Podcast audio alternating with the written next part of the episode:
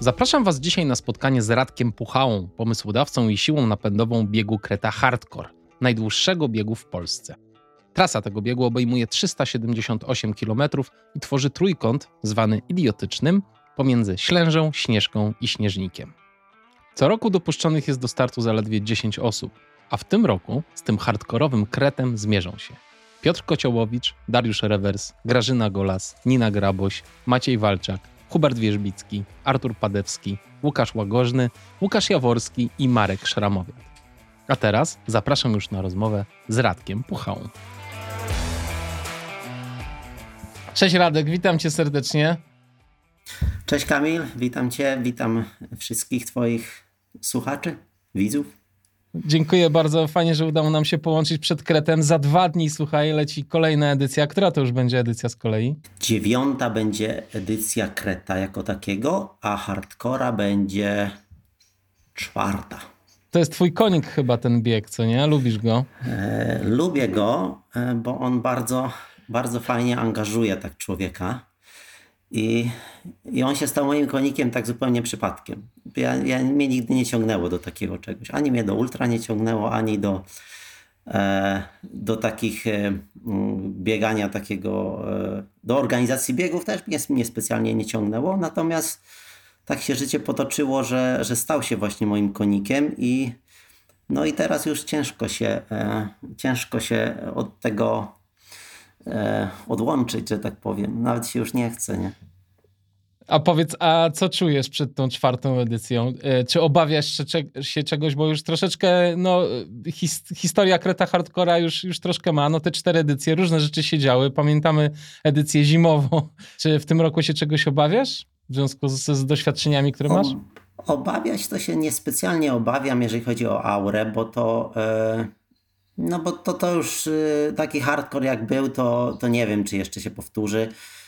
Może jakieś takie ekstremalne błoto, jakby było, żeby padało przez trzy dni non-stop, tak jak, na, jak ostatnio w Kudowie. Jakby takie warunki mieli przez trzy dni non-stop, jeszcze takie powiedzmy ten deszcz marznący, taki, taki plus jeden stopni, no to mogłoby być ciężko. Natomiast no dzisiaj pogoda super w Sobótce i no myślę, że prognoza jest taka dość, dość optymistyczna, więc myślę, że, że nie powinno być jakichś problemów takich ekstremów pogodowych, chociaż to nigdy nie wiadomo. Czyli, czyli nie masz obaw jakichś związanych z tym startem, nie? E, czy, jeśli będzie jakieś zaskoczenie, to raczej e, liczysz na to właśnie, że będzie i że coś się będzie dziać? E, nie, nie. Myślę, że będzie e, sportowa rywalizacja, liczę na bardzo, bardzo fajną. Zwłaszcza u, u dziewczyn. Po prostu są, mamy takie w tym roku równe dwie, dwie dziewczyny, zresztą pewnie znasz jedną i drugą, e, to, że po prostu ja nie jestem w stanie powiedzieć, która, która jest mocniejsza w tej chwili i, i myślę, że obie będą, e, będą bardzo równo szły tak w łeb w łeb do końca i, i na to liczę, że, że, e, że właśnie będzie super wynik. Natomiast u panów też będzie ciekawie, bo jest taka stawka bardzo wyrównana. E, natomiast e, ci dwaj najmocniejsi, to znowu oni są tacy na, na krótsze biegali zwykle, więc pytanie, czy albo zrobią rekord trasy, albo, albo pękną, nie? Generalnie tak, taki jest wybór. E, I ja bardzo lubię takie rzeczy, nie? Ja lubię, jak jest tak na granicy oni biegną i tak widzę, że tak e, ryzykują, nie? I nie uda ci się, trudno się mówi, ale przynajmniej widzę, że, że spróbowałeś. Natomiast jak ktoś jest taki stary wyjadacz, to no wiadomo, że on skończy, nie? Natomiast no skończyć, a skończyć to są dwie różne rzeczy. Co innego skończyć i zrobić rekord trasy, a co innego skończyć zachowawczo i tam no, dostać tą statuetkę. No ja lubię tych, tych pierwszych takich, którzy... którzy starają się tak, że, żeby to jednak, mają tą jedną szansę w życiu, no może dwie dostaną, jak, jak są super mocni i, i ja bym chciał, żeby oni tak tą szansę, wie, nie, żeby to nie było zachowawcze, nie? Żeby jednak spróbować, jak, jak poczują, że, że jest szansa urwa- zrobić super wynik, że to jest ten czas, to żeby spróbowali. No tak, ale z drugiej strony wszyscy chyba, którzy lecą w tym roku, lecą po raz pierwszy, prawda? Nie, Darek A nie, Rewers nie, Darek Rewers, le- Darek Rewers. leci drugi ja. i... Ale nie ukończył. Nie ukończył, ale... Bo kontuzję złapał, nie? Natomiast trzy miesiące później wygrał Siedem Szczytów. Więc jest mocny i myślę, że on ma... No jest, jest jak, jak da rady te trzy dni, to myślę, że on będzie szedł na, na te siedemdziesiąt godzin. Nie ulega wątpliwości, że jest mocny. Bardziej myślę o tym, wiesz, i ostatnio z Patrycją Detlaf rozmawiałem w podcaście, że jej się wydaje, że jednak absolutnym kluczem do rywalizacji na tej trasie jest znajomość trasy. I co myślisz o tym? Znajomość trasy to raz, natomiast bardziej jest kwestia umiejętności korzystania z, ze sprzętu, ze, z, tych, z tych zegarków. Jeżeli ktoś potrafi z tego zegarka korzystać, tak na przykład tak jak Daniel Stroński, on po prostu jest, czy tam, no kilku było takich, zresztą w zeszłym roku prawie nikt już nie błądził, nie? Więc już w tej chwili te zegarki są, zwłaszcza jak, ma, jak jest mapa pod spodem, już wgrana, one dają dużą, duży komfort. I wtedy... I wtedy już tego błądzenia jest już z roku na rok coraz mniej. Więc jeżeli on będzie, nawet nie musi samej trasy znać, co musi jakby wiedzieć, jak się zachować, nie? Czyli jakby szybko korygować, jak, jak ten zegarek mu tam pokazuje, że coś poszło nie tak, to żeby on nie czekał kilometr dwa i potem wracał, tylko żeby od razu wiedział, o coś jest nie tak, nie? Idę tędy. Czyli, czyli myślisz, że ta znajomość sprzętu i dobry, nowoczesny sprzęt tutaj się przydaje?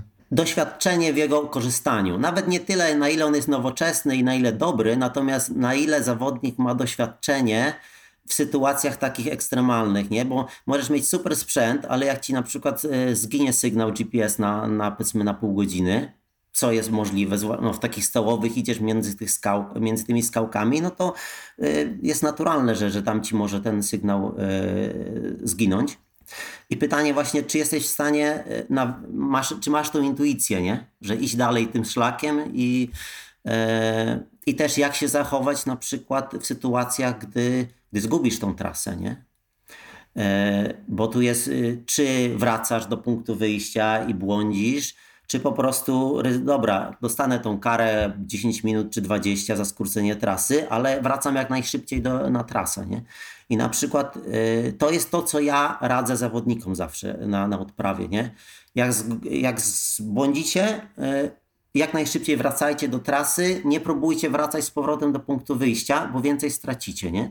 Natomiast te kary są oszacowane, jak za, skró- za skrócenie trasy są tak... Y, oszacowane, one są w regulaminie u nas stalne, czyli skrócisz kilometr, dostajesz dwadzieścia minut, chyba że skrócisz w wysokich górach, to dostajesz dwadzieścia pięć i, i po prostu jakby to wyliczamy, jest, jest uczciwie to. Te kary nie są takie, żeby tych zawodników tłamsić i tam a, nie, były, nie oszukać, bo my wiemy, że to nie jest jakby, oni tego nie robią specjalnie, tylko po prostu no, idziesz w nocy przez góry, no naturalnie możesz. Natomiast jest tak, żeby się nie opłacało skracać, ale też żeby nie karać nadmiernie tych zawodników, więc jak on już zgubi tą trasę, jak najszybciej wrócić do najbliższego punktu, tak jak mu ten trakt pokazuje i, i robić swoje, nie? A jak się te dziesięć czy dwadzieścia minut potem mu doda, no na takiej trasie, no to to nie jest jakaś wielka, wielka rzecz, która, e, która jakby może zadecydować, bo te różnice między zawodnikami na mecie to są w godzinach się liczy zazwyczaj. No tak. No dobra, Radek, powiedz, na jakiej zasadzie wy dobieracie ludzi do, na, ten, na ten bieg, biegaczy, bo to jest bardzo specyficzny bieg. Ja, ja już we wstępie powiedziałem co nieco o tym, o tym biegu, że startuje co roku tylko dziesięć osób i, i, i rzeczywiście wybieracie naprawdę dos- uważnie tych zawodników. Czym się kierujecie przy wyborze? Przede wszystkim y, trzech zawodników to są zawodnicy, którzy mogą sobie start wywalczyć na krótszym dystansie na Krecie, nie? Czyli na przykład y, w tym roku będzie y, bieg Kreta, na, y, w piątek ruszy ten krótszy i pierwsza trójka y, dostaje y, z automatu, y, pierwsza trójka open bez względu na płeć, nie? I to jest y, najlepszy sposób na dostanie się, ponieważ to jest taki czysto sportowy. Tutaj od nas nic nie zależy. Natomiast spośród tej siódemki Każdy zawodnik musi po pierwsze zapisać się na bieg, po drugie musi nam przesłać coś, co się nazywa list motywacyjny. Nie? Naszym głównym kryterium jest poziom sportowy, ponieważ ja na przykład bardzo nie lubię losowań na bieg, ponieważ ja nie wierzę w ich uczciwość. Ja lubię, jak jest, zasady są jasne, klarowne, nie po znajomości, tylko ja lubię, jak jest, no jak na sportowe, Zro, zrobisz wynik, idziesz. I teraz y, mamy współpracę z Rafałem Olkisem z R M T. Rafał przygotował nam specjalny algorytm, który jest właśnie celowany pod kreta, y, pod biegi długie, czyli jak jest, masz normalnie R M T Ultra, no to ten R M T KRED jest y, jeszcze dłuższy. I na podstawie tego algorytmu my dobieramy, oszacujemy poziom sportowy zawodników. Ponadto istotne jest, co ktoś napisze w, moty- w liście motywacyjnym, czyli jakby no, oszuk- tu widzimy jakby komu tak naprawdę zależy i jak bardzo zależy. Istotne jest na przykład, który raz z kolei ktoś aplikuje, czyli jeżeli dwa razy zostałeś odrzucony i za trzecim razem e, dalej aplikujesz, to pokazuje, że jesteś zdeterminowany i my za tą determinację dodajemy y, troszkę punkcików małych, nie? Y, ważne jest też właśnie, jak to się motywuje, nie? Czy to będą trzy zdania napisane tak y, na odwal się, czy to będzie coś takiego, że... Złapie cię za serducho. Te, tak. I, I wtedy oczywiście ta motywacja to nie jest nigdy kluczowe, nie? Natomiast raz to jest coś, co w przypadku dwóch zawodników o podobnych y, kryteriach jakby bierzemy tego.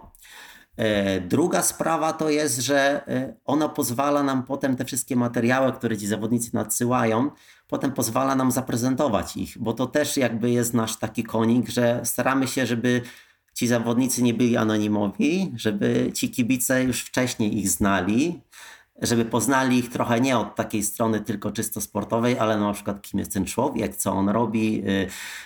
Próbujemy też w czasie biegu tam czasami coś tam podpytywać, ale to już różnie wychodzi, nie? Bo to są tacy, którzy na przykład są skoncentrowani na, na cel i, i w ogóle nie chcą z nikim gadać, a są tacy bardziej wylewni, także, ale to właśnie już dzięki temu, że ten bieg trwa aż no, trzy do czterech dni w zależności od tego, jaki jest zawodnik i my... Część zawodników, zwłaszcza tych, którzy nie mają własnego supportu, my supportujemy, to mamy dużo okazji z nimi porozmawiać, mamy okazję ich poznać w sytuacjach kryzysowych i to jest, to jest taki specyficzny smaczek swój ma i, i właśnie dzięki temu właśnie te, te listy motywacyjne są istotne, żeby, żeby tam nie było ludzi z przypadku, żeby byli ludzie, którzy wiedzą, co to jest ten kred i wiedzą, Na, z czym to się je, a to nie tak, że się zapisze się na dziesięć biegów, a o, jakiś kret jest, dobra, nie? E, nie, no nie. Przynajmniej przeczytaj regulamin. Jak nie przeczytałeś regulaminu, czyli ja nie dostałem od ciebie maila, no to sorry, no nie, nie bierzemy ciebie po prostu, bo jeszcze, to jeszcze nie ten czas. Ale to jest wspaniałe, bo ty, ty troszeczkę podchodzisz do tego tak medialnie, w sensie zależy ci, żeby ci biegacze byli tacy charyzmatyczni, mieli swój pewien określony charakter, nie?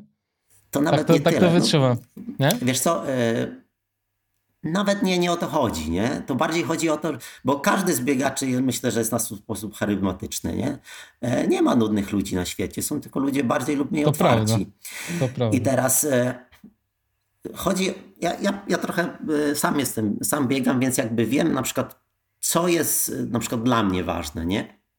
Yy, w biegu, w biegu takim yy, ulicznym, masowym, jak biegnie tysiąc osób, no to no, biegniesz tylko tak naprawdę dla siebie i dla, i dla wyniku, który zrobisz i dla własnej satysfakcji. Natomiast jak, no, jak skończysz w pierwszej trójce, no to może ci zrobią zdjęcie na podium i zrobią z tobą wywiad, nie? Natomiast zwłaszcza ultrasi, nie? Jeżeli taki człowiek trenuje przez ten rok, dwa, trzy, biega, on tak pod, gdzieś w środku, on chce, żeby ktoś to docenił. I, i dlatego na przykład wybieramy tylko dziesiątkę, no poza jakby innymi przyczynami. Natomiast, bo w przypadku dziesiątki jesteśmy w stanie pokazać y, każdego y, coś więcej niż tylko numer startowy i coś więcej niż tylko wynik na mecie, nie? I kilka zdjęć fajnych. Tu sta, jest szansa jakby kawałek historii opowiedzieć tego człowieka. Oczywiście nie każdego się uda, bo to, to jest często kwestia przypadku, kogo złapiesz na trasie, akurat kto będzie miał chęć na, na pogaduchy. Natomiast jak się uda tą, tą historię opowiedzieć tego człowieka, to wtedy dla niego i dla, dla kibiców to jest zupełnie inna, inna historia, bo na przykład to, co na tym Krecie Hardkorze jest, jest też wyjątkowe i takie unikalne, to jest przez to, że ten czas trwania zawodu jest na tyle długi, że to ma trzy dni, cztery dni, właśnie, no, to zależy który. No, Daniel Stroński robi w trzy dni, no, większość robi w cztery. E, natomiast przez to, że to jest tak długo, e, to można, e, to kibicowanie jest, jest atrakcyjniejsze, nie? Bo sprawdzasz tą kropkę rano, idziesz do pracy, sprawdzasz wieczorem, patrzysz, co się zmieniło i jakby żyjesz tym biegiem przez, e, przez dwa, trzy, cztery dni. Co więcej, jak jesteś tu miejscowy, czyli na przykład jesteś ze Świdnicy albo jesteś z Wałbrzycha i ci goście biegną koło twojego domu i na przykład e, zobaczysz ich albo na przykład przebiegniesz z nimi, z nimi tych dziesięć kilometrów, e, to to już nie jest tylko kropka, nie? To już jest konkretny gość, z który, którego widziałeś, któremu może pomogłeś i, i ty zaczynasz się z nim utożsamiać, nie? Ja chcę, żeby on wygrał, nie? Yy, I właśnie to jest takie, yy, przez to właśnie, że to jest na tyle długie i właśnie yy, też na, na tym Facebooku staramy się w miarę na bieżąco yy, yy, te relacje jakieś takie robić w miarę możliwości na tyle, ile się da. Yy, To ma taki troszeczkę inny posmak niż, niż, niż typowe biegi takie, które są albo zbyt krótkie, bo jak jest półmaraton i, i no to czasami zaśpisz, to już jest po biegu, nie? Jak patrzysz tak na taki bieg masowy, na przykład stoisz na przykład gdzieś, gdzieś przy drodze, patrzysz, jak ludzie biegną, no to widzisz tylko chmarę ludzi, który koło ciebie przybiegnie, no i kilku znajomych, którym pomachasz, nie? Natomiast tutaj przez to, że jest, to trwa tak długo, jakby kibic ma szansę poekscytować się trochę, trochę tą rywalizacją, nie? Fajnie, podoba mi się to, co mówisz, bo, bo to jest też bliskie temu, co ja robię, czyli właściwie wynajdywanie w ludziach ich historii, co nie? To jest takie polowanie troszeczkę na, na historię ludzi. To jest super, bardzo mi się to podoba i rzeczywiście teraz rozumiem troszkę lepiej, dlaczego tych osób jest tylko dziesięciu. Poza tym oczywiście, że wy staracie się każdemu pomóc na trasie i, i, i dlatego ta ilość osób jest ograniczona. Nie macie nieograniczonych środków na tę pomoc, czyli na support, bo, bo do tego się to sprowadza, prawda? Że wasze podejście do biegu, czy twoje podejście do biegu też jest zupełnie inne niż znamy z innych biegów. To znaczy wy nie jesteście w charakterze demiurga, stwórcy, który po prostu stworzył bieg, a wy biegnijcie, tylko wy jesteście w charakterze, mówię o hardkorze, e, takich, e, takich dobrych wujków, że wy prowadzicie też tych zawodników e, po całej trasie, prawda? Macie samochody, supportujecie ich, e, jesteście z nimi na punktach i to jest zupełnie inne podejście niż znamy z innych biegów. Tak, ale to jest też kwestia wy- wy- wyrównania szans. Ponieważ jakby od początku stara... sam Kret, nie? Jeszcze zanim ten hardcore był, to on był taki bardzo, mm, taki, jakby to nazwać, dużo tam było altruizmu. Jakby taka była idea Przemka, który, który, tego, który, który tego Kreta pierwotnego stworzył. I to chodziło o to właśnie, żeby, no to taki, to na początku to, to ten Kret był taki bardzo, bardziej turystycznym rajdem był takim i tutaj o, chodźmy, pójdziemy ze, ze Śnieżnika na, na, na, na Wielką Sowę, będzie fajnie, nie? No i jakby z czasem, z roku na rok on jakby przybierał takie, y, coraz więcej ludzi było, coraz więcej punktów, on jakby stawał się takim bardziej typowym biegiem, jakim znamy. Natomiast idea była właśnie taka, żeby to było takie, taka pomoc. Ktoś, dzisiaj ja tobie pomagam, jutro ty mi, jest fajnie, nie? Więc w momencie, gdy, gdy tego pierwszego hardcora zrobiliśmy, no to jakby przede wszystkim myśmy się wtedy bali, nie? Co będzie, jak, bo to taki, taki dystans, nie? Co to będzie, tym, może ktoś tam nam, krzywda mu się stanie, no to trzeba go wspierać, żeby patrzeć, nie? Czy, co to się dzieje, nie? No teraz już troszeczkę tak, tak, tak nie, nie trzęsiemy się tymi zawodnikami, bo wiemy, że to, to aż tak, że dają radę, że to są goście, którzy, którzy wiedzą lepiej niż my, z czym to się je. Natomiast jakby ta, ta pierwsza edycja była taka właśnie, że, że jakby ona sama stworzyła tą otoczkę, jak to się robi, i potem jakby myśmy się tego już trzymali, nie? Druga sprawa jest, że dzięki temu, że ten support jest taki dowolny i dozwolony przede wszystkim, bo jest wiele biegów w Polsce, gdzie support jest niedozwolony, nie? Czyli możesz na przykład pomagać na punktach, nie? To jest taka, taka kwestia, żeby rywalizacja była równa, nie? Ja to, ja to rozumiem, nie? Natomiast myśmy poszli troszeczkę w taką, w taką filozofię, żeby mm, każdy mógł każdemu pomóc, nie? I wtedy na przykład jak mieszkasz gdzieś tam w jakimś Sokołowsku yy, i ci biegacze koło ciebie biegną koło twojego domu, no to przyłącz się do nich, yy, pobiegnij z nimi te, te dziesięć dwadzieścia kilometrów. Yy, czemu nie, nie? Yy, W momencie, gdybyśmy obcinali tą możliwość, dyskwalifikowali na przykład za taki support, to, to wtedy by podcięliśmy, odcięlibyśmy bardzo ważną rzecz tego biegu, nie? Właśnie tą taką skupianie tej takiej lokalnej społeczności, nie? Że zresztą wspominaliśmy o Karolu Dudzie z pierwszej edycji. On też właśnie mieszkał tam pod tą Wielką Sową, zobaczył, o ja chcę pobiec, nie?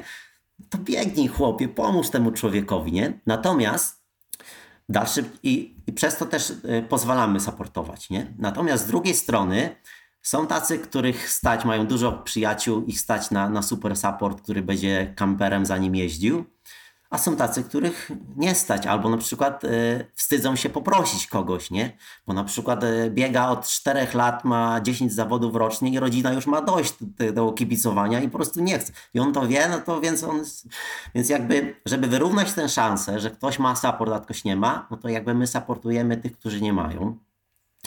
I dzięki temu jakby logistycznie jesteśmy w stanie to, y, to udźwignąć, bo obsłużyć dziesięć osób, jak się stawka rozciągnie, no to już tak druga, trzecia noc, jak już te różnice są trzy cztery godziny między zawodnikiem, no to już jakby przestajemy ogarniać to, nie? Natomiast jeżeli połowa z tych zawodników ma swój własny support, to jakby my tylko skoncentrujemy się na tej reszcie i jakby dzięki temu jesteśmy w stanie to, to ogarnąć, a mimo wszystko jakby te szanse z tych zawodników są na tyle zbliżone, że, że, że jakby ta rywalizacja jest fair.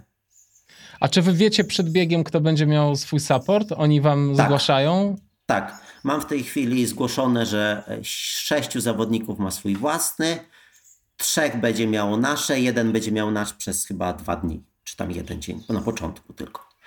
Czyli, czyli w tym roku luz, na luzie. Wiesz nie co, będziecie mieli tamtym, jakoś strasznie w tamtym dużo. Roku było podobnie, natomiast jakby na luzie wszystko zależy, jak oni się, jak będą na przykład pięciogodzinne e, różnice między zawodnikami, trzema, no to trzy teamy i tak muszą jechać, nie? Żeby do go... Także to no w miarę będzie luzik, nie? A poza tym mimo wszystko nawet tych, którzy mają ten support, to też staramy się tam czasem ich tam nakarmić, czy żeby jakby oni się nie czuli tacy wyalienowani troszeczkę. Zresztą z tym supportem własnym też jest bardzo często jakby ten support własny do nas jakby przychodzi, jakby to razem robimy, nie? Bo się, wiesz, jak czek czekasz trzy cztery godziny na, na takiego zawodnika, no to, to idziesz sobie pogadać, nie? A potem czekasz na drugim punkcie, trzecim, no to potem już po dwóch dniach już znasz się lepiej niż, niż z tym zawodnikiem, z, tym, z tą jego rodziną, nie? Tak. A powiedz y, dokładnie, dokładnie w takim razie, jak wygląda support y, i jak wyglądają punkty na trasie? Czy to jest tak, że support jest dozwolony zawsze i wszędzie, na każdym elemencie trasy? I ile jest punktów takich y, twardych, gdzie zawodnicy wiedzą, że na przykład mogą coś ciepłego zjeść albo się przespać? Czy są takie miejsca? Do przespania się mają dwa miejsca takie stałe, czyli Przełęcz Okraj, y, przed lub po Śnieżce, natomiast tam jest, to już jest w dzień i oni tam rzadko śpią, bo to nie jest dobra pora dla nich. Druga szansa na sen jest w, w Starym Gierałtowie, bo mamy od ro, zeszłego roku Sagru z Turystyką Odważny Team właśnie współpracujemy bardzo udanie i oni po prostu umożliwiają tym naszym zawodnikom spanko. Które, które to są kilometry trasy jeszcze powiedz? Okraj i Gierałtów. Przełęcz Okraj to jest około setnego, a Stary Gierałtów to jest już po zejściu ze Śnieżnika, czyli to jest dwieście sześćdziesiąt zdaje się, jeżeli dobrze pamiętam. Do tego na przykład Na wielu punktach jest, na przykład na Przełęczy Woliborskiej, czyli w Górach Sowich, już to będzie około trzysta kilometrów, też yy, Świdniczanie tam obsługują ten punkt, to też nam mówili, że dwa miejsca do spania zrobią yy, dla tych. Natomiast to, to, że te miejsca tam są, to nie znaczy, że ktoś z nich skorzysta, nie? Jakby to jest, to jest takie mm, dowolne, natomiast też jakby jest opcja spania w samochodach, nie? Na, na każdym z punktów, nie? Z tym, że tutaj z samochodami, no to jest też jakby kwestia szczęścia, zależy na... Yy, kto na, na kogo trafi, nie? Na, bo są ludzie, którzy w tym supporcie mają osobówkę, no to wtedy śpisz na, na siedzeniu, no to tak średnio, a jak ktoś będzie busem albo kamperem, no to, to możesz mieć luksus, nie? E, więc to, to, to już jest jakby losowość, nie? E, kto akurat będzie, na kogo trafi, nie? E, natomiast e, jeżeli chodzi o, o support, e, no to mamy, jakby jest podzielone na na dwie części, nie? Czyli pierwsze dwa dni właściwie, czyli do Śnieżnika jest support mobilny, czyli mają zawodnicy podane lokalizacje, to jest zazwyczaj około dwadzieścia kilometrów do trzydzieści kilometrów odcinki, gdzie w tych lokalizacjach oni wiedzą, że my będziemy samochodem czekać na nich, będziemy mieli ich bagaż i damy im jeść i pić. I tutaj właśnie mamy zazwyczaj w pierwszy dzień dwa, dwa teamy mamy, czyli jeden w czołówkę, drugi tych z tyłu. Od Przełęczy Okraj, czyli od czwartku już na trzy teamy jedziemy, bo już ta, ta um, stawka się wtedy roz, rozszerza. Yy, I wtedy staramy się właśnie, że jeden monitoruje czołówkę, drugi środek, trzeci, trzeci koniec. Natomiast generalnie to jest tak, że um, supporter, jakby mamy bagaże, dostajemy te depozyty od zawodników. Dostajemy, nalepka jest z numerem i jakby jeżeli dostajesz ten, ten bagaż, to wiesz, że to jest twój zawodnik i o niego masz się opiekować. I tak jest do, tak jest właściwie do drugiego dnia, czyli do właśnie do tego Starego Gierałtowa, gdzie jest dwieście sześćdziesiąt kilometrów, nie? Od Starego Gierałtowa jest to tak pomyślane, żeby ci nasi hardkorowcy pokonywali trasę mniej więcej w tym samym czasie, co zawodnicy Krótkiego Kreta. Krótkiego to jest sto pięćdziesiąt kilometrów, który biegnie ze Śnieżnika właśnie do Sobótki. I wtedy tam są już klasyczne punkty stałe, takie jak na każdym biegu ultra. Yy, czytne od tej od, do tej godziny, więc oni wiedzą, że jak będą od tej do tej godziny, yy, to, yy, to będą, to tam zostaną obsłużeni. I już na tych punktach yy, tam już nie zawsze mają yy, właśnie depozyt, nie? Bo my... Yy, Zostawiamy ten depozyt im właśnie w Gierałtowie i potem on jeszcze postaramy się na, na Woliborską, czyli w połowie tej trasy im dać. Także generalnie od Starego Gierałtowa oni muszą sobie tam przepakować troszeczkę, żeby być bardziej tacy samodzielni, jeżeli chodzi o ubrania. Lub na przykład poprosić o pomoc na przykład support rywala, co, co jest częste, nie? Bo ja za, często jak zawodnicy biegną razem na przykład przez jeden dzień albo dwa, to oni są już, yy, oni są takimi kumplami, że oni się wszystkim dzielą, nie? Więc jakby ta, ta rywalizacja potem tak schodzi na plan dalszy, nie? I co? Podoba ci się to? Bo ty zacząłeś od tego, że ty chciałbyś widzieć tutaj ostrą sportową napierankę. Na przykład ja lubię, ja bym chciał, żeby oni biegli razem na przykład przez trzysta sześćdziesiąt kilometrów, a ostatnie, stu, a ostatnie kilometr po prostu na maksa, który lepszy, nie? Natomiast oni tak nie chcą, nie? Bo jak oni już, oni już się tak lubią po tym, że no, to, no dobra, no ex aequo dostają te miejsca, no trudno się mówi, no, no nie każdy musi lubić takie e, chodzenie na noże, nie?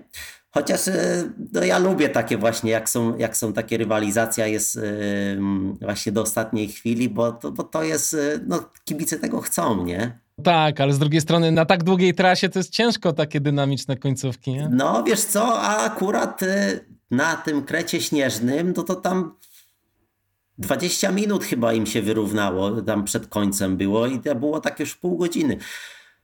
W tym, w zeszłym roku też, no Daniel miał tam chyba pięć godzin przewagi, a, a potem nagle się okazuje, my patrzymy, a tam już do godziny to stopniało, nie? I, także paradoksalnie te, tam są te, te, te rywalizacja jest całkiem fajna, nie? Słuchaj, tak dużo mówisz o tej rywalizacji. E, powiedz troszeczkę o swoim podejściu do biegania. Ty w ogóle wolisz asfalt czy góry? Bo tak patrzyłem na, na twoje osiągnięcia i chyba nie za bardzo się możesz zdecydować. No właśnie, no to dokładnie tak jest, jak mówisz, nie? Tak, okay. Wolę asfalt, ale z drugiej strony już metryka swoje zrobiła i już wiem, że tych kilka sekund na tych asfalcie, no to jest koszt trzy cztery miesiące treningu i hmm. tak czasami sobie myślę, no czy naprawdę te dwie sekundy szybsza życiówka w maratonie jest warte trzy, piłowania przez trzy miesiące. Jaką masz życiówkę teraz? Na w maratonie, na paski? Tak. E, dwa czterdzieści sześć staje się. Hmm. Tak, to ładnie. dwie godziny czterdzieści sześć. E, Więc z drugiej strony, wiesz, mieszkasz w Sobótce, masz Ślężę pod, pod nosem, no to trenujesz w górach, tak czy siak, nie? Nawet jak lubisz ten asfalt, to i tak ciągnie cię do lasu, bo, bo jest bliżej, nie? Więc tak e, trochę tu, trochę tu i tak się różnie to jest. E, na asfalcie jestem mocniejszy, w górach, e, w górach nie. W górach nie i... I to też troszeczkę tak, jednak te piony, ja jestem za, za, za słaby fizycznie, nie? Musiałbym pod, pod to ultra i tak y, za, zmienić trening, a ja nie do końca lubię taki trening górski, taki typu, że wiesz, idziesz na siłownię, potem piłujesz te piony, wiesz, trzy tysiące up, trzy tysiące down w jeden dzień. Yy, ja wolę jednak, wiesz, interwał sobie pójść na stadion i zrobić na przykład tak poniżej trójki, zejść na szybkości, jak ten wiatr czuję, no to e, ja czuję, że biegnę, nie? Dla, to jest fajne dla mnie, nie? A, a już na ultra to już jest, e, już więcej szachów w, tych, w tym bieganiu jest, nie? I już trzeba, już musisz być silniejszy, bo chociażby bieganie z tym plecakiem, nie? Już masz litra wody, to jest kilogram, drugi kilogram wyposażenie i jesteś, jesteś ma dwa, ty, dwa kilo więcej masz, a to już trzeba być silniejszy, nie? Do tego jeszcze ci sylwetka zaczyna, ci ściśniesz to, żeby ci to nie latało, no to te płuca ci ściska, już garbisz się bardziej i, i w moim przypadku to już tempo od razu leci w dół, nie? Na podbiegach jestem słaby, nie? Więc też lubię góry takie, gdzie tam jest więcej płaskiego, nie? Bo wtedy mogę troszeczkę uciec tym, tym, tym takim kozakom, nie? No a jak tak, jest dużo... ty mówię, ale wiesz co, poczekaj, ty mówisz, że jesteś słaby, ale ty tam pod siedemset litra podchodzisz, no, więc bez przesady. No, no było, było, ale to już są, chyba już nie wróci. Już coraz ciężej, nie? Bo już, już no wszystko jednak... od ciebie przecież zależy. Znaczy, no właśnie, pytanie, jak ty w ogóle podchodzisz do treningu i, i czy chcesz siebie jeszcze piłować troszeczkę? Czy to na asfalcie, czy, czy w górach? Jak, jak, czy masz jakieś ambicje z tym związane? Wiesz co, ja bym piłować to siebie może i jeszcze chciał, ale już mój organizm już mówi, że chłopie, przegięłeś kilka razy i już no, to nie wyjdzie, nie? Także już teraz kontuzje się już nawarstwiają coraz więcej i, no i trzeba się już pilnować, nie? Trzeba się pilnować, już trzeba więcej taki, wiesz, y, ostrożnie, y, zachowawczo już biegać. I, a wiem, że po prostu przy takim zachowawczym treningu ja do takiej formy, jak, jak było powiedzmy rok, dwa lata temu, y, nie, nie wrócę, nie? A znowu, żeby zrobić taką formę, no to musiałbym mieć bardzo dużo samodyscypliny, czyli na przykład y, tą ogólną rozwojówkę robić bardzo dużo, jakieś fizjoterapię, y, masaże, dbać o siebie y, trzy razy bardziej niż kiedyś i wtedy może jest szansa, że ten organizm się za szybko nie zbuntuje.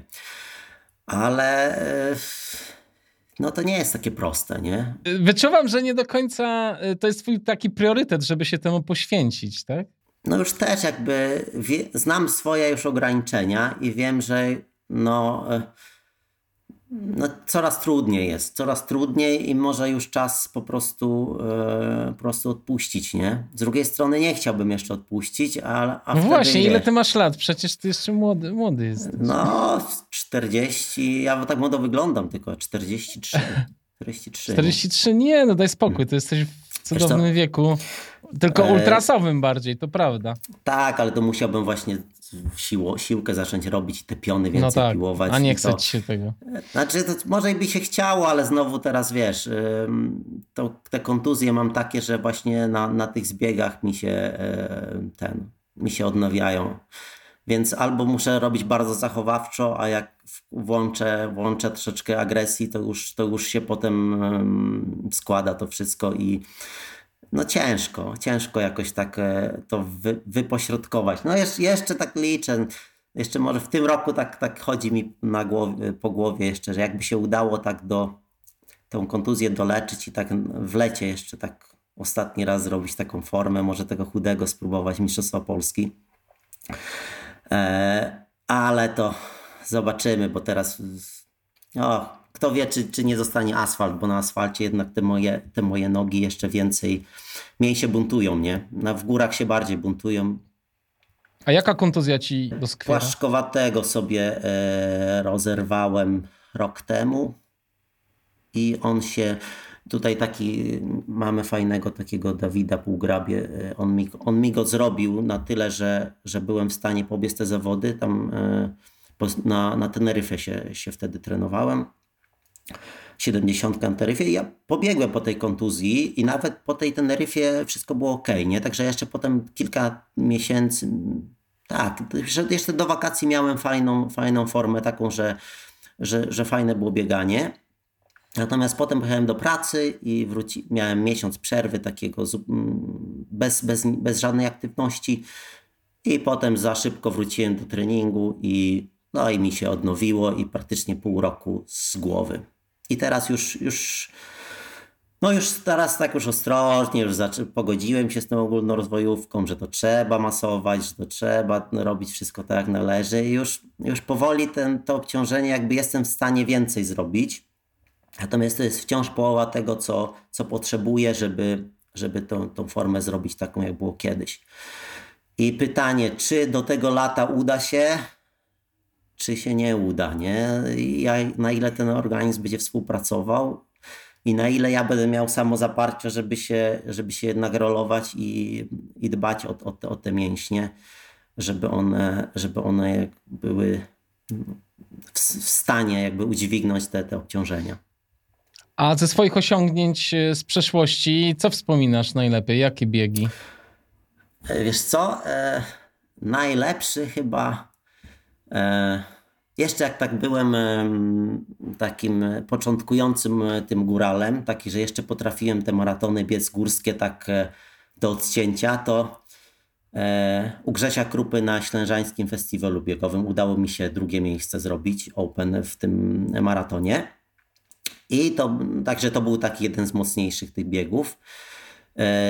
I bardzo fajnie wspominam też Ultrakotlinę. Biegliśmy z, właśnie z, z drużyną K B Sobótka e, e, sztafetę. Właśnie na sto czterdzieści to była sztafeta cztery razy cztery. I po prostu taki team żeśmy zmontowali, że, że chyba każdy miał w takiej formie, był życiowej. No i zrobiliśmy poniżej dwanaście godzin tą Ultrakotlinę we czterech, nie? I to rekord trasy jest do tej pory taki, y, chyba w tej sztafecie, taki godzinę z naddatkiem. I to było takie, że, y, że po prostu czułem, że to jest, że to był ten dzień i, i chyba z naszej czwórki trzech było takich, wiesz, że miało taki dzień, dzień konia i po prostu tak wszystko zagrało super, nie? Także y, to taki bieg bardzo fajny. Wspominam dobrze jeden z tych płaskich maratonów wrocławskich. Był taki upalny bardzo rok, nie? To w tym upalnym to też w drużynówce trzecie miejsce zajęliśmy open w, na, na maratonie takim ulicznym, no, gdzie tam wiesz, Kenijczycy i tak. Także to też był taki no, su, super, taki satysfakcjonujący wynik. No dobrze, a biorąc pod uwagę to, że ciało już ci nie pozwala trochę szybciej biegać, to myślisz, że yy, w końcu to długie ultra jakieś pobiegniesz? Siedem szczytów? Albo, albo kotlinę sto osiemdziesiąt? Aż tak długie to na razie bym nie, bo na razie najdłuższe zrobiłem setkę na, na Łękowynie i to jest póki co maks, nie? Więc chodzi mi po głowie takie sto czterdzieści, może sto dwadzieścia, coś tak... Ale zobaczymy, no to, to musi być... Yy... No muszę dojrzeć do tego, żeby, żeby się y, przygotować do tego, nie? Bo mam w tej chwili jeszcze z tych dawnych czasów mi zostało, że nie lubię biegać, jak jestem bez formy. Bo nie sprawia to satysfakcji, przebiegniesz, umęczysz się, a na końcu jesteś tylko wkurzony, że, że jest wolniej niż kiedyś, nie? Więc... Y, Lubię bardzo na przykład sobie mm, plany treningowe ułożyć tak, żeby on był tak trzy cztery miesiące do przodu i żeby trafić z formą w jeden dzień, nie? Czyli to też jest takie trochę z tych biegów ulicznych, nie? Gdzie przygotujesz się do maratonu, masz tą dwie, trzy szanse w roku tylko i albo trafisz i będzie super, albo nie trafisz i będzie lipa, nie? A w, na przykład w tych górskich biegach ultra to jest zazwyczaj, że, że nie celujesz w jeden start, tylko przygotujesz się po cały sezon, nie? I masz tych startów dziesięć i jakby każdy start jest yy, yy, jednocześnie treningiem pod kolejny, nie? Yy. Mnie, mnie kręci, jak jestem w stanie trafić na przykład z tą formą w jeden dzień, nie? I zrobić akurat lepiej, niż byłbym w stanie, nie? E, tak samo jak e, czasami tutaj osoby tutaj od nas z Sobótki czasami e, jakieś przygotowuję sam, to też właśnie e, pod tym względem właśnie koncentruję się właśnie, żeby, żeby szczyt formy zrobić w danym dniu, yy, niż żeby jakiś tam cały sezon, yy, powiedzmy, biegać przeciętnie, nie? Yy, właśnie bardziej chodzi o to, żeby zrobić raz, a super, niż, niż pięć, a średnio, nie? Słuchaj, a opowiedz jeszcze słowo o swojej pasji yy, dotyczącej pisania. Widziałem na twoim Facebooku właściwie, w ogóle nie mówisz o bieganiu, tylko o swoim pisaniu. Yy, skąd to się wzięło? Ja nie udało mi się niestety przeczytać tego, bo, bo to chyba w piśmie jest tylko tego twojego głównego opowiadania, które umieściłeś w Fantastyce, ale, ale rzuciłem okiem na to ostatnie z rybami na okładce, gdzie jest bardzo dużo przekleństw. Tak. I chciałem się cię zapytać, czy ty wolisz, powiedz, skąd to się wzięło i czy ty wolisz tworzyć jakby bardziej światy, czy ty tworzysz, wolisz tworzyć charaktery?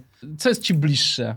E, ja ci powiem, ja zacznę od, od, od skąd to się wzięło, to pisanie, bo Dobrze, ja na dawaj. przykład e, m, zacznę od mojej pracy, bo nie wiem, czy wiesz, jak moją mam pracę. No wiem, że jesteś geologiem. Jestem geologiem, ale jestem geologiem marynarzem. Ja A, no tak, na... że na statkach siedzisz, tak. Tak. Mhm. Ja pracuję na statkach i to są takie po, na miesiąc, na przykład płynę na statek gdzieś na koniec świata i robimy tam mapy dna morskiego. Ja się zajmuję na przykład e, son, sonarami, interpretacją danych sonarowych, jakieś magnetyczne, już takie, e, takie już nowe technologie, e, co, to, co to kilkanaście lat temu były tajne i wojskowe tylko, a teraz już cywilne są, więc, więc wolno. No i my robimy mapy różnych takich no, dna oceanicznego najczęściej. I w związku z, to, z tą pracą ja no, bardzo często wyjeżdżam na przykład na, na miesiąc, na taki rejs i tam no, nie mam, nie mam, cza- nie mam jakby możliwości nawet treningu, nie? Więc przez jakiś czas to się fajnie sprawdzało, bo ja miałem takie przymusowe roztrenowanie, więc, więc sobie nie robiłem krzywdy przez to, bo miałem czas się zregenerować, nie? No i no wiesz, jeszcze w dawnych czasach, jak nie było tego internetu takiego szybkiego i, i człowiek na tym statku był taki zdany na siebie i na książki, no to wiesz, brałem sobie kilka książek i, no i czytałem, nie? Właśnie lubiałem fantastykę, jeszcze takie pokolenie Sapkowskiego jestem, że, że to w tym się zakochałem i już tak, tak potem, potem w tą stronę to podążyło. I któregoś... Na którymś z rejsów po prostu w pewnym momencie mi się te książki skończyły i dostałem taką, została mi jakaś taka ostatnia, jakiś taki tomik opowiadań i to przeczytałem, to, i to takie akurat słabe było. No i na końcu czytam jakby ostatnią kartkę i tam była taka, e, takie posłowie, nie? Że tam wydawca pisze, że to opowiadanie zostało, zostało wybrane najlepszym opowiadaniem w Australii któregoś tam roku, nie? I to było takie, co? Najle- to? Przecież to ja bym lepsze napisał, nie? No i potem taki głos w głowie. No no napisz, cwaniaku. I wiesz co? I, a że tam mi dwa tygodnie zostało jeszcze do tego, no to zacząłem pisać. Myślę, dobra, spróbuję sobie napisać, nie? I zacząłem pisać. I na początku to było takie pisanie, wiesz, dla siebie, dla fanu. Yy, yy, tam wysyłałem żonie tam po jednym rozdziale, żeby, wiesz, zamiast, zamiast takich maili. I się wkręciłem w to, nie? Jeszcze, zwłaszcza, że jak, jak jesteś takim początkującym pisarzem i, i ci to pisanie jakby zaczyna fajnie, fajnie iść, to się łatwo nakręcić w to, nie? Bo wtedy jeszcze nie myślisz tak, że to musi być fabuła odpowiednia, tutaj musisz postać stworzyć, tylko po prostu piszesz tak dla, dla fanu, nie? No ja zacząłem pisać i potem z tego chyba powieść cała mi wyszła. Jeszcze taka, wiesz, takie, takie po początku, początki, nie? I potem w pewnym momencie stwierdziłem, że jakby wydawało mi się, że jest to na tyle dobre, że, że jestem w stanie e, z tym pisaniem, e, że może jestem w stanie to wydać, nie? Że w sumie fajne mi wyszło, nie? No, to też jest jakby takie początkujące pisarze mają takie, taką skłonność, żeby, ponieważ oni są e, emocjonalnie związani z tekstem, więc im się wydaje, że ten tekst jest taki super, nie? Potem ktoś czyta inny, no i on wcale nie jest super, nie? Natomiast jak ty to napiszesz i, i cię dokręci, bo ci bohaterowie to są tacy twoi, nie? Ale tam każdy ma z, od, od swoje, jakby twojego doświadczenia troszeczkę daj, dajesz każdemu coś od siebie. E, I jakby, no więc jakby się nakręcasz, nie? No więc potem ja trafiłem jakby w pewnym momencie już tego rozwoju, jak już zobaczyłem, że no dobra, no ta powieść może nie jest aż taka super. Przydałoby się zrobić, żeby ona była lepsza, nie? No ale to przydałoby się z kimś jakby no skonsultować, no jak może ktoś by przeczytał, doradził, nie? No i trafiłem na portal e, fantastyka kropka pe el. I na tym portalu jest bardzo dużo osób, takich właśnie od początkujących pisarzy do takich fanów właśnie, e, którzy czytają, po takich już pisarzy, którzy którzy już, już jakby są, powiedzmy, takim już prawie profesjonalnym poziomie. No bo jak już jest profesjonalny, to zwyczajnie nie ma czasu już na takie media społecznościowe i się zajmuje po prostu pisaniem tych powieści, wiesz, już, już dla wydawcy. Natomiast tam już są na tyle ludzie e, e, mocni, że, że można było się e, dużo nauczyć od nich i, i zestawić przede wszystkim z jakby osobą, która nie jest twoją rodziną ani znajomym i, i powie ci, y, czy to jest dobre, czy to nie jest dobre. I ja potem w tym portalu tam wsiąknąłem na dobrych kilka lat. No i też się tam bardzo dużo się, się nauczyłem dzięki temu. I, no i to też taka pasja była zupełnie taka niezależna, nie? Że no masz, masz pracę, masz jakby wszystkie te potrzeby życiowe zaspokojone, no to możesz realizować swoje pasje, nie? No więc jakby tutaj sobie biegasz, tutaj jak nie możesz biegać, to sobie piszesz, jakby no jakby robisz to, co, to, co możesz, bo, no bo akurat życie tak się potoczyło, że, że miałeś farta, nie? Że ci się udało osiągnąć coś. No a powiedz w takim razie, jak pierwsza ocena tej twojej książki na tym portalu fantastyka kropka pe el? Czy to, czy to było bardzo bolesne dla ciebie, czy, czy wręcz przeciwnie? Ja tej książki akurat na ten portal nie, nie wrzuciłem, bo ona była specyficzna i ona nie do końca się do mnie nadawała. Natomiast ja napisałem opowiadanie, e, opowiadanie Kumari i to jest opowiadanie inspirowane e, działalnością twórczą e, Klaudii, żony Grzesia Krupy. Grześka. Tak, żona Grzesia Krupy, Klaudia, tworzy, jest artystką taką P S P i ona tworzy, zajmuje się lalkarstwem, nie? Tworzy lalki takie ceramiczne, tam szyje im ciuszki. No i to jest taka e, naprawdę sztuka już w sensie poważnym, taka już topowa. Ja po prostu napisałem opowiadanie o, o takiej, o właśnie jednej z tych lalek, nie? I jakby zobaczyłem tą lalkę i od razu wtedy przyszła ten, dobra, ożywmy ją, nie? Niech ona sobie na tej Ślęży żyje, niech ona sobie e, ma jakieś przygody. I to opowiadanie, ono zostało wyróżnione, nie? Czyli dostałem takiego wielkiego bonusa na początek, że y, praktycznie pierwsze opowiadanie, będąc kompletnym no-name'em, zostało na przykład wyróżnione i, i tam zostało tam jakąś, y, takie jest y, brązowe piórko, nie? To jest takie, takie y, y, wyróżnienie. I to też znowu bardzo y, podbija y, twoją pewność siebie, nie? Jeżeli jesteś, jeżeli ci obcy ludzie mówią, że, że to jest dobre, a wiesz, jak trudno takie, bo widzisz, jak są osoby, które piszą od lat i nie są w stanie aż coś napisać, a ty pierwszy strzał i od razu sukces, no to, no to jakby starasz się, jakby piszesz więcej, bo to cię napędza, nie? No i potem na przykład, no i też już z czasem już, już to... To opowiadanie w fantastyce, myślę, że ono jest jedno, jedno z lepszych, które w ogóle napisałem.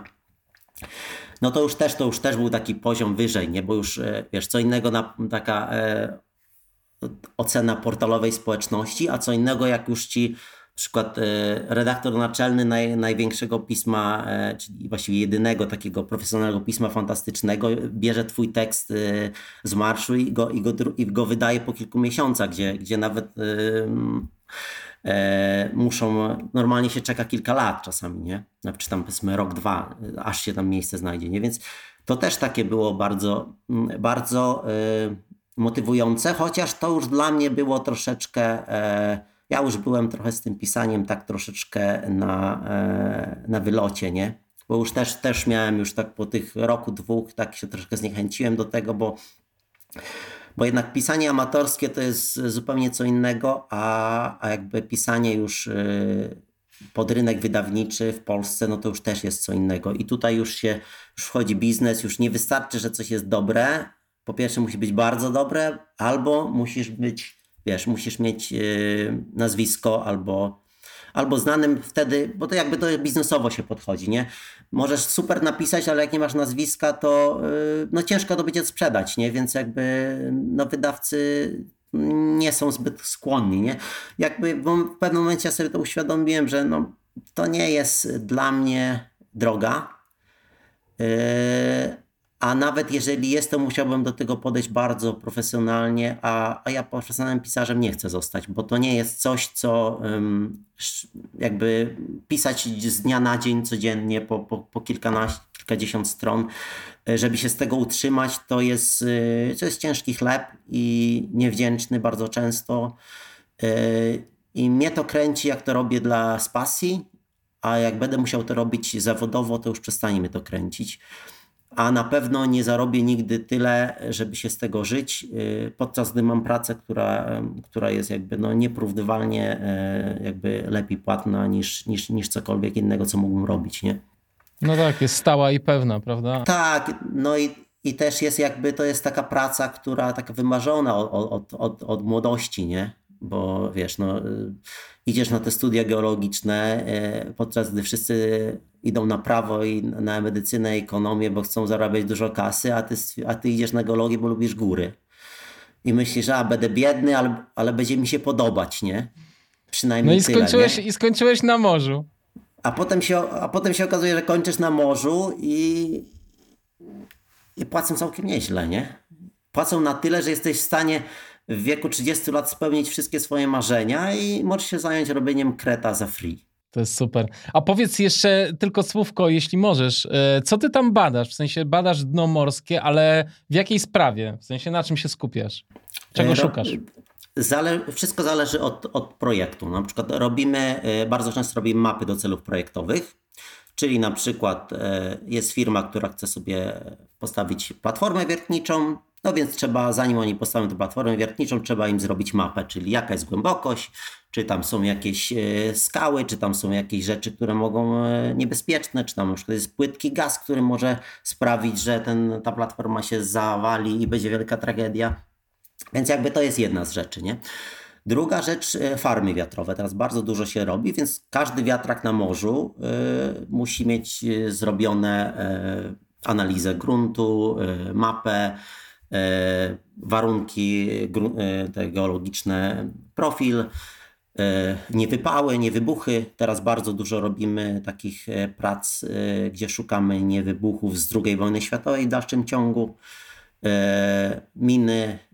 To wszystko tam wciąż leży na tym morzu, to masz sześćdziesiąt siedemdziesiąt lat, ale no wszystko trzeba bardzo precyzyjne, takie y, kosztowne badania wykonać przed każdym taką, y, a na Bałtyku to już w ogóle jest masakra, bo, bo jeszcze jest, są te wszystkie gazy musztardowe tam pozrzucane i nikt nie wie gdzie, tylko wie, wiedzą, że, że tam są, więc jeszcze jest bardziej to wszystko obostrzone. No i robię, no generalnie badamy takie rzeczy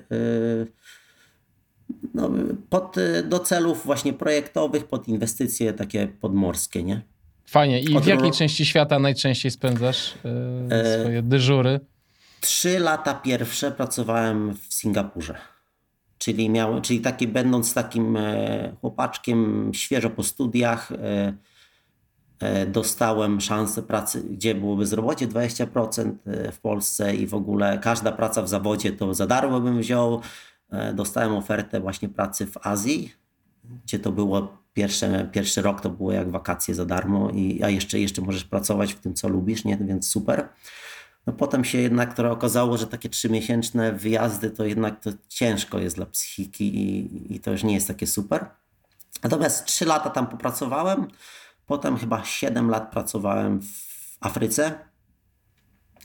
W R P A mieliśmy, mieliśmy siedzibę i to też właśnie i tam już wtedy zacząłem biegać. Na przykład miałem możliwość na przykład trenowania do swojego pierwszego półmaratonu w Mozambiku trenowałem. Także no rewelacja, nie? A, ja, a jak tam z klimatem? Nie było za gorąco? Było. Miałem, jed... miałem na trening szansę tak od piątej rano do szóstej. Miałem jedną godzinę w ciągu dnia, gdzie byłem w stanie wytrzymać yy, ten. Po, od, o szóstej już słońce było tak wysoko, że po prostu paliło cię na miazgę i nie było szans, nie? Więc wstawałem o piątej rano razem ze słońcem i tylko czekałem, aż będzie na tyle, żeby tą godzinę wy, wybiegać, nie? A potem o siódmej rano śniadanko i do pracy na cały dzień. No rewelacje. Bardzo fajnie wspominam ten, tam, tam, tam ten, ten... Bo to wtedy akurat mieliśmy bazę na lądzie, nie? Więc, więc takie bardzo... Wiesz, wychodzisz o piątej rano, a tam widzisz, że tam takie miejscowi na przykład idą do studni po wodę, nie? I taka pani na, na głowie niesie taki wielki baniak, nie? I po, I po trzech tygodniach już ci mówią wszyscy dzień dobry i tam się rozpoznają, nie? Już nie jesteś obcy, tylko widzą, że jakiś koleś biega, nie? O piątej rano zawsze, nie? Także fajne, fajne, yy, fajne wspomnienia, nie? Super.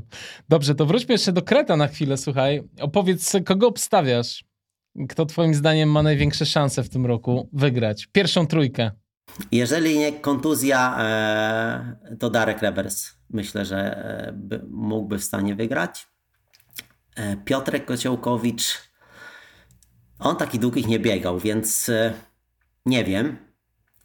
Jeżeli ukończy, to będzie na pudle. Takim moim cichym faworytem jest Artur Padewski. On jest, z tego widzę, ma cicha woda i on na pewno się nie spali. I możliwe, że to, że się nie spali, e, może w końcówce tam e, dać znę. I myślę, że któraś z dziewczyn zrobi super wynik, jakiś taki masakrycznie spektakularny, ale nie wiem która. Masakrycznie spektakularny. Podoba mi się, wiesz co, ja nie, wie, nie miałem pojęcia, że ty podchodzisz do, kre, do Kreta z taką y, nutką rywalizacji, wiesz, że to, i że to ciebie nakręca, bo to przecież kompletnie nie jest bieg pod rywalizację, tylko ale... na przetrwanie raczej.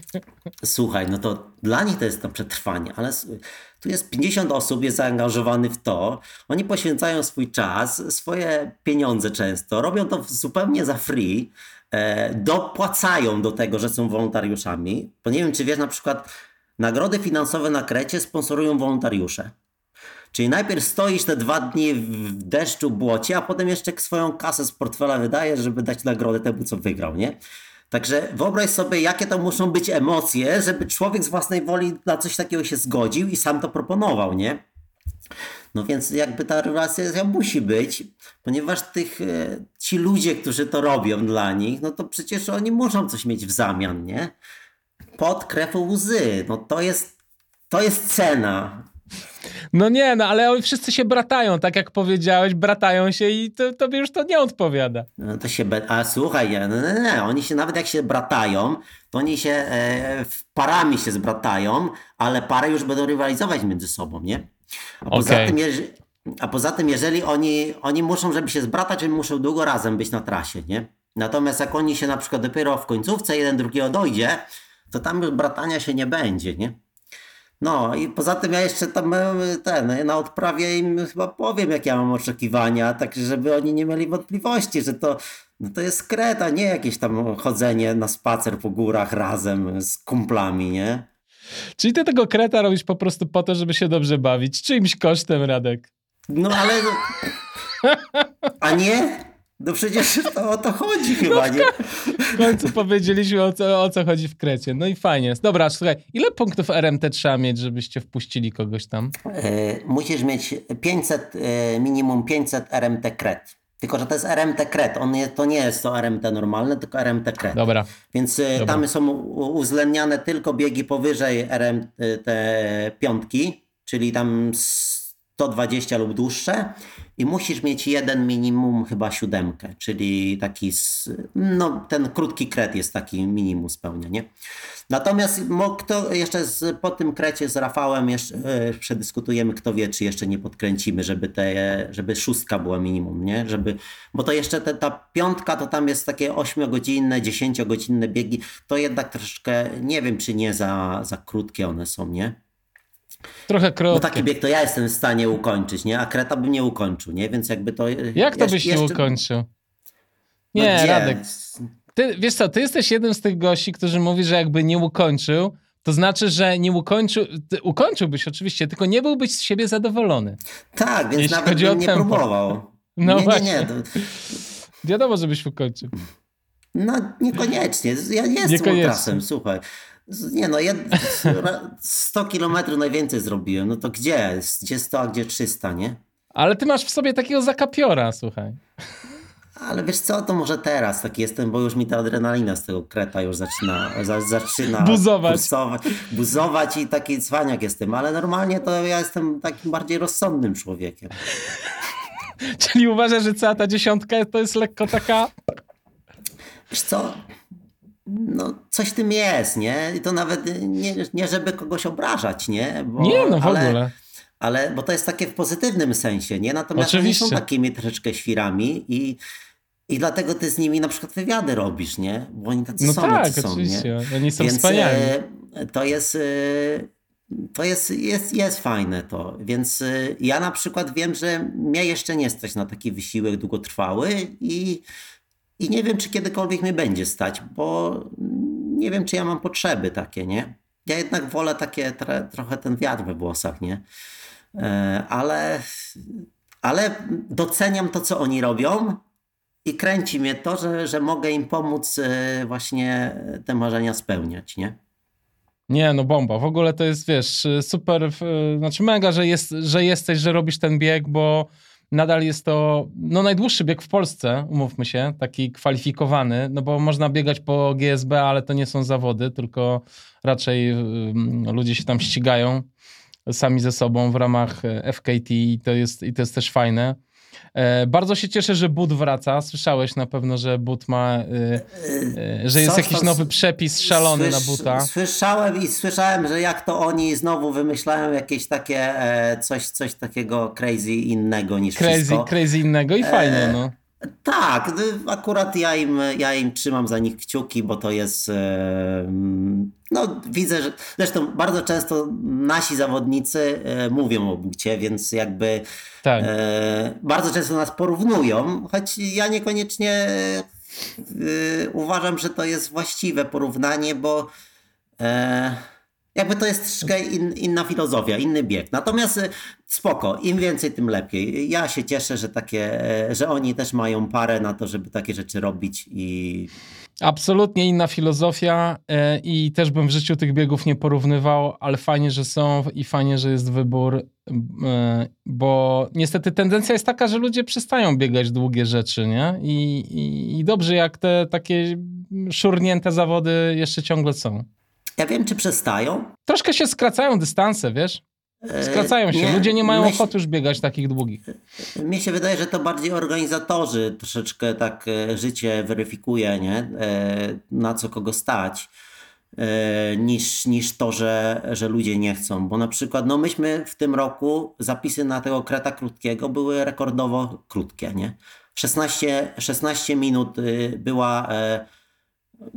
siedemdziesiąt osób daliśmy limit ten pierwotny i w szesnaście minut się było zapisane, nie?